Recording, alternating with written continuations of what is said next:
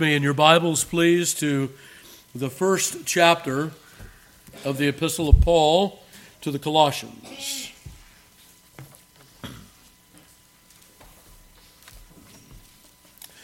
Colossians chapter 1, verse 1. Hear now the inerrant, infallible, and inspired Word of God.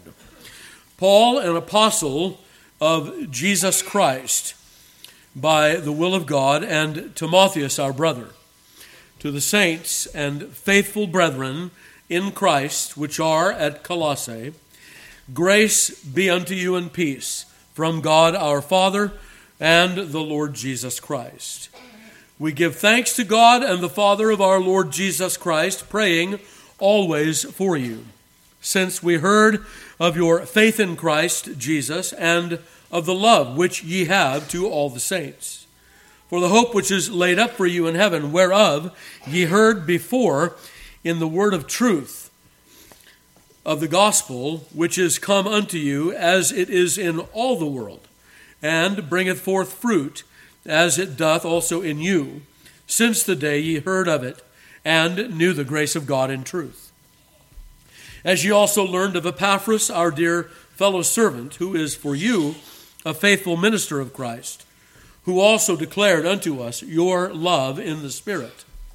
For this cause also, or we also, since the day we heard it, do not cease to pray for you and to desire that ye might be filled with the knowledge of his will in all wisdom and spiritual understanding, that ye might walk worthy of the Lord unto all pleasing, being fruitful in every good work and increasing in the knowledge of God strengthened with all might according to his glorious power, unto all patience and long suffering with joyfulness, giving thanks unto the Father, which hath made us meet to be partakers of the inheritance of the saints in light, who hath delivered us from the power of darkness, and hath translated us into the kingdom of his dear Son, in whom we have redemption through his blood, even the forgiveness of sins, who is the image of the invisible God,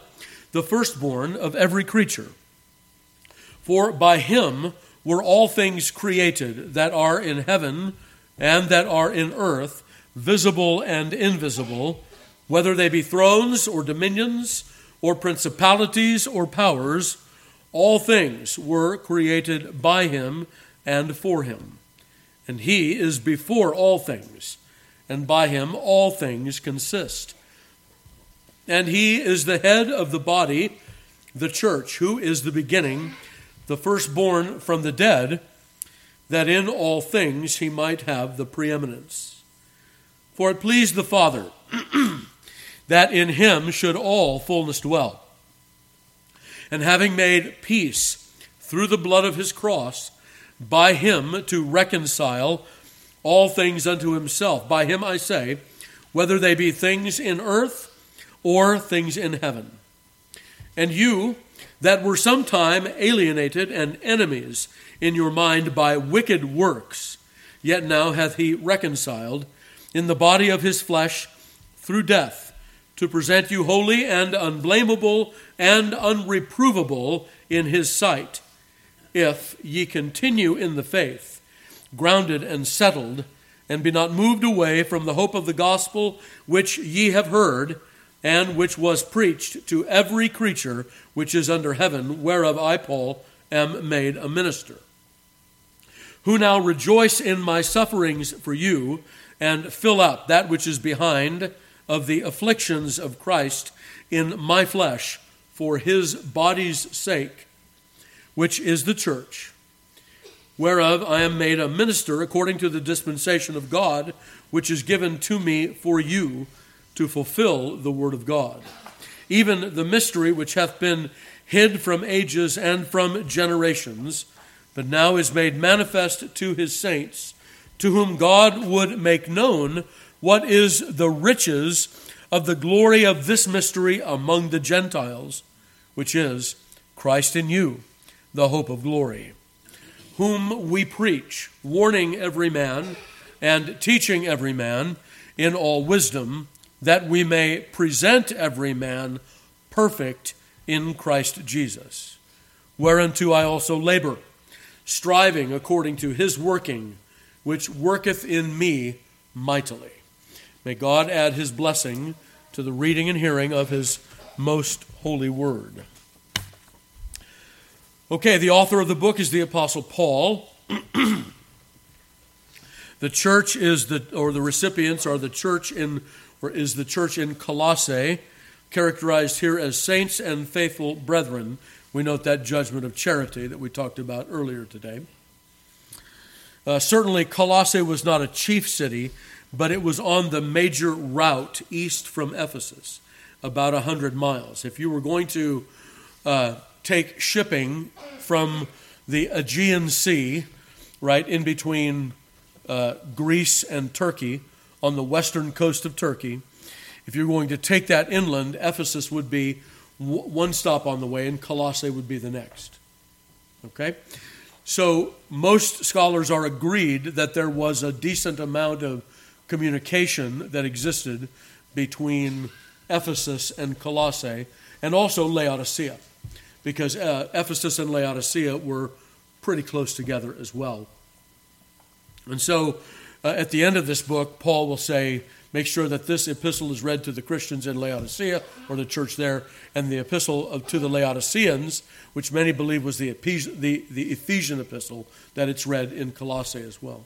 And that's why we have such parallels between Colossians and Ephesians.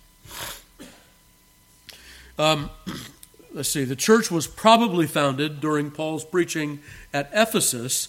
Uh, we suppose then that Epaphras was one of the men, and he was a minister in the Colossian church, and now Paul commends him as the one who preached to the Colossians.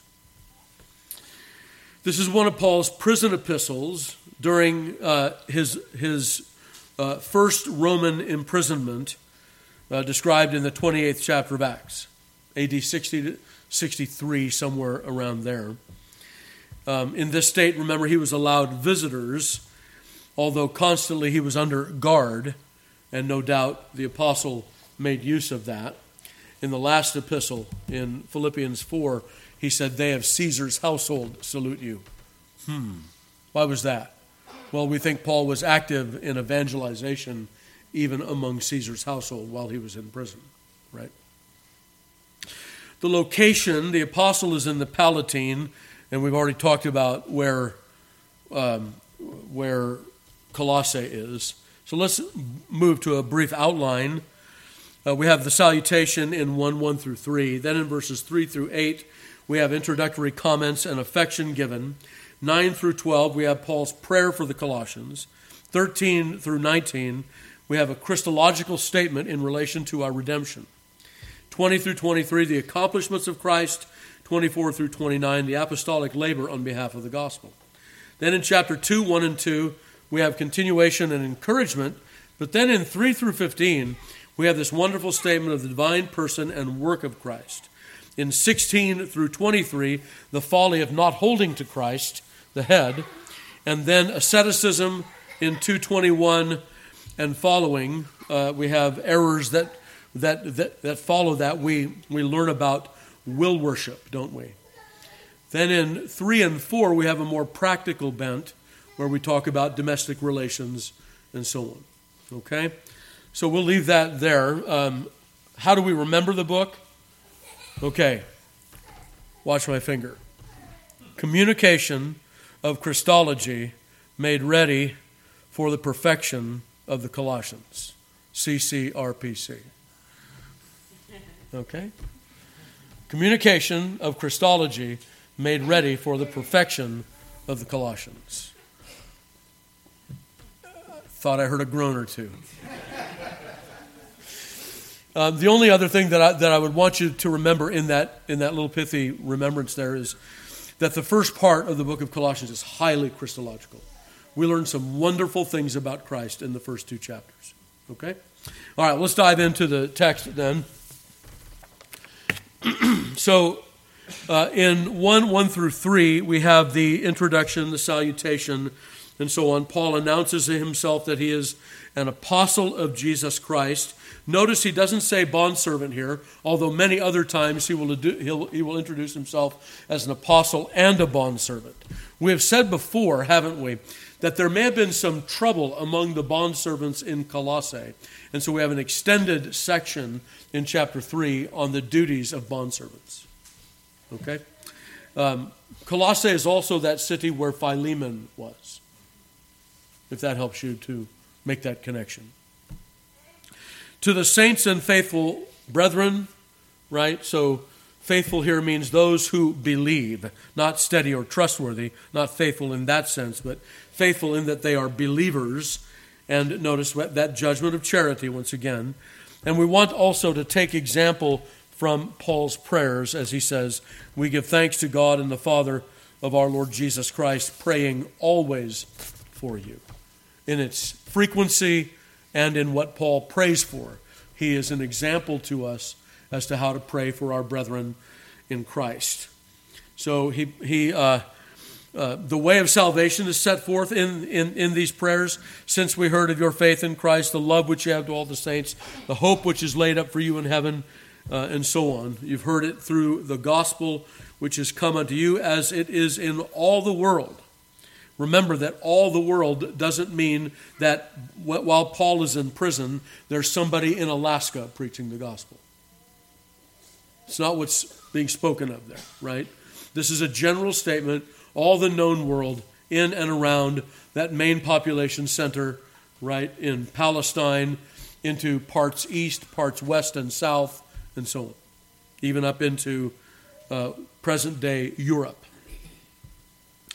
Okay, so uh, we hear about Epaphras in verse 7. He's a faithful minister of Christ, and he has come to see Paul in prison and declared uh, unto Paul the love uh, that the Colossian church has. And so we, we see there this, this communication and the encouragement that it is to Paul. And then, uh, since we heard of that, we don't cease to pray for you and to desire that ye might be filled with all the knowledge of His will in all spiritual wisdom and understanding. Beloved, don't let anyone ever tell you that doctrinal content of Christianity is secondary. It comes first. Paul, in the first order of his prayer here, says, We are praying for you that you will develop all spiritual wisdom and understanding, learning the knowledge of His will in all things. Is Christianity heady? Is it intellectual? It should be. It's not only intellectual, but it should be. There is an intellectual content, to what true Christianity is. So he begins then with um, that they might be filled with the knowledge of his will and all spiritual wisdom and understanding. Already, the Apostle Paul begins to unfold, unpack, and destroy that element of, uh, say, a proto Gnosticism that existed in Colossae. Gnosticism is an ancient mystery religion.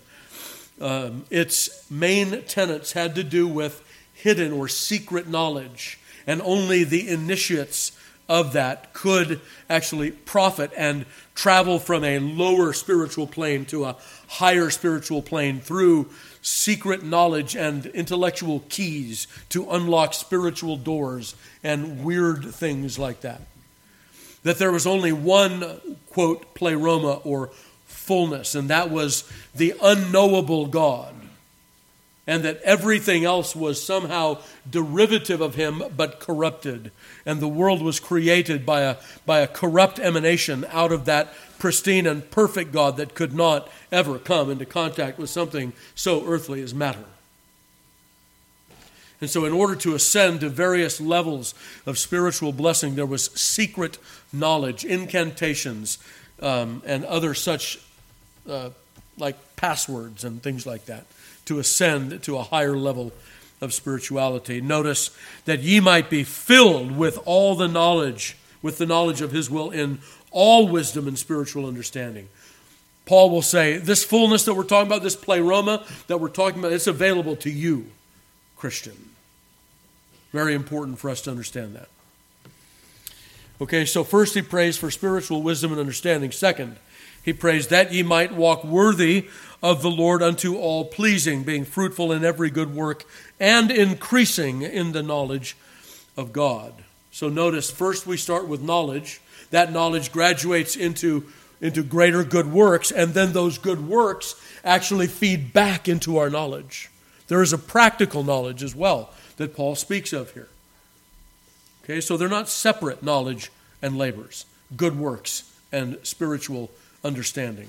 Those things dovetail together and they feed one another. Right? If we think of, of it only as good works are something separate from the, these, these things of knowledge that Paul is talking about, no. Paul will say it's the knowledge, it, knowledge is unto good works, which is unto more knowledge. Okay? So, a, a part of your growth in grace and in the knowledge of Christ is good works. The Lord has designed them. Is what we'll talk about, Lord willing, this afternoon. That the way of the Lord is a fortress to the upright. And we'll unpack what that means a little bit later. All right, so then, um, strengthened with all might according to his glorious power unto all patience and long suffering with joyfulness. Notice that Paul doesn't pray for supply for them in this world, but patience and long suffering with joyfulness. These are the spiritual characteristics that we ought to be looking for. Verse 12 then, giving thanks unto the Father which hath made us meet, the word M E E T there, uh, he has made it right for us to be partakers of the inheritance of the saints in light. And again, he will say, uh, he is speaking against Gnosticism here because that pristine, unknowable God dwelt in that light, right? Notice that the saints also know that light in one way or another, and we'll see how as the chapter goes by.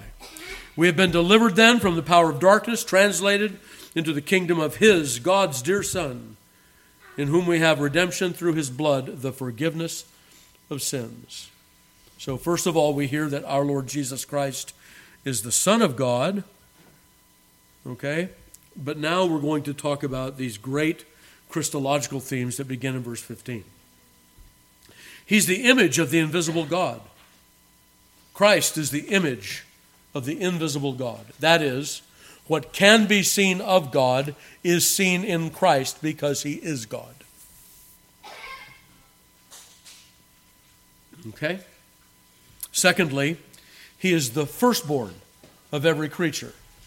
You might have someone that comes knocking on your door, and you open the door, and the magazine says Awake on it, or uh, Watchtower, or something like that, right? They're from the Watchtower Bible and Tract Society.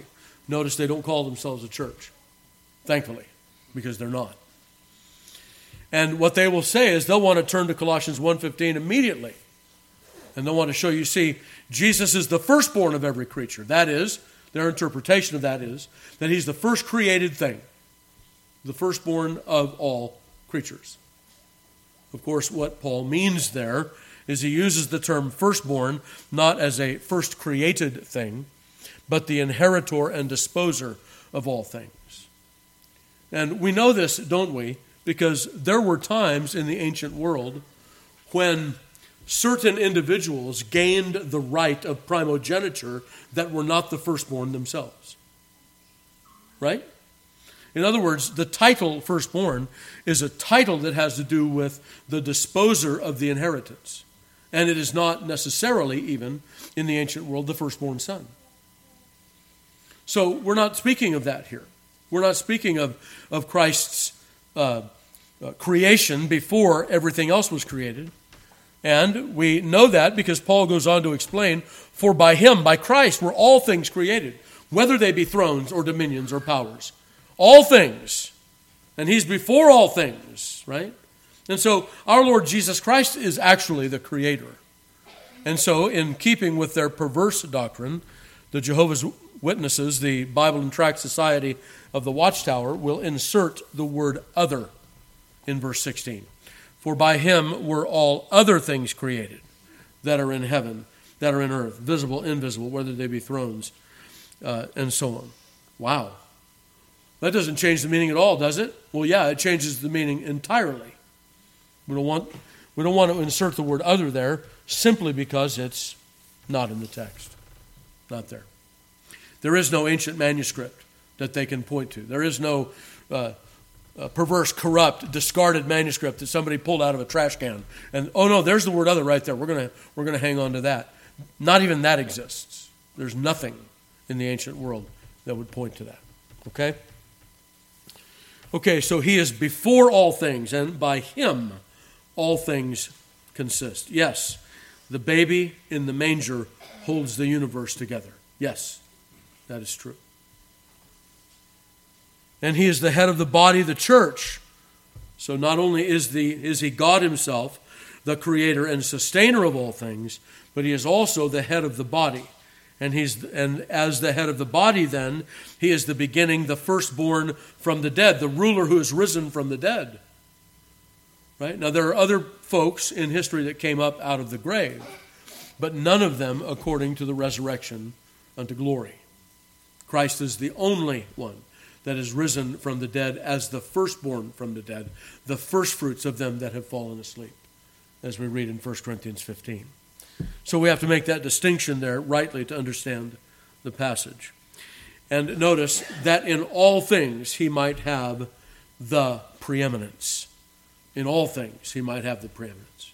As the eternal Son of God, the creator of all things, and as the Redeemer, the head of the church. In all things he might have the preeminence.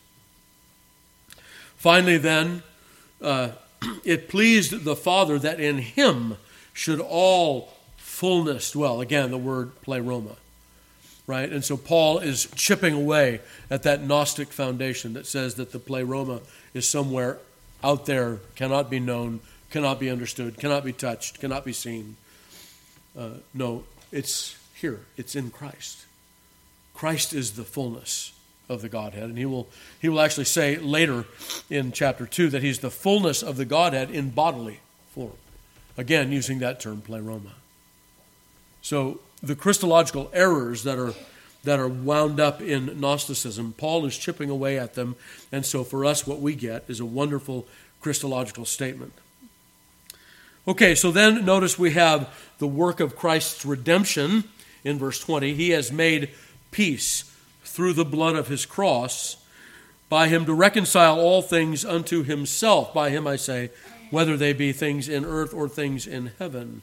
It's an interesting thing to think about. We might think of him reconciling all things to God his Father, but that's not what the passage says.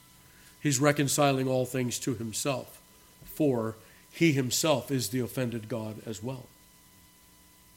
So all things are being reconciled to him there in verse 20. And now he will turn to the Colossians and he will say, You that were sometime alienated and enemies, and so on. He'll talk about Christ's atonement work in the body of his flesh through death, that he might present uh, us, you, holy and unblameable and unreprovable in his sight. And then we note in verse 23 that this salvation is had by faith alone, if you continue in the faith, grounded and, and uh, settled and not moved away from the hope of the gospel which ye have heard. Finally, it was preached to every creature under heaven, whereof I, Paul, am made a minister. It's ubiquitous in its, in its distribution. Now, in verses 24 through the end of the chapter, the Apostle Paul will talk about the rigors of the apostolic ministry and that he suffered. He suffered mightily for the gospel's sake. Notice, who now, me, Paul, I, Paul, that minister, I rejoice in my sufferings for you, and fill up that which is behind of the afflictions of Christ in my flesh for his body's sake. Wait a minute. There are afflictions left behind? And that's been a stumbling block to some folks as they've read through Colossians 1. I think what Paul is simply saying is there are afflictions of Christ yet to be suffered, not atoning afflictions but the persecutions that come upon the people of God. They are the persecution of Christ in that it is on behalf of him that his people suffer. And so they are left after Christ has ascended into heaven. Remember what he told his disciples You'll do greater works than I do. Some of those works, greater works in persecution and suffering, I think. And so Paul will say that these things remain, and they are on behalf of the church. And I'm made a minister of that church according to the dispensation of God, which is given to me for you to fulfill the word of God. And the the uh, the uh, the word minister there is that word that he's used earlier for Epaphras.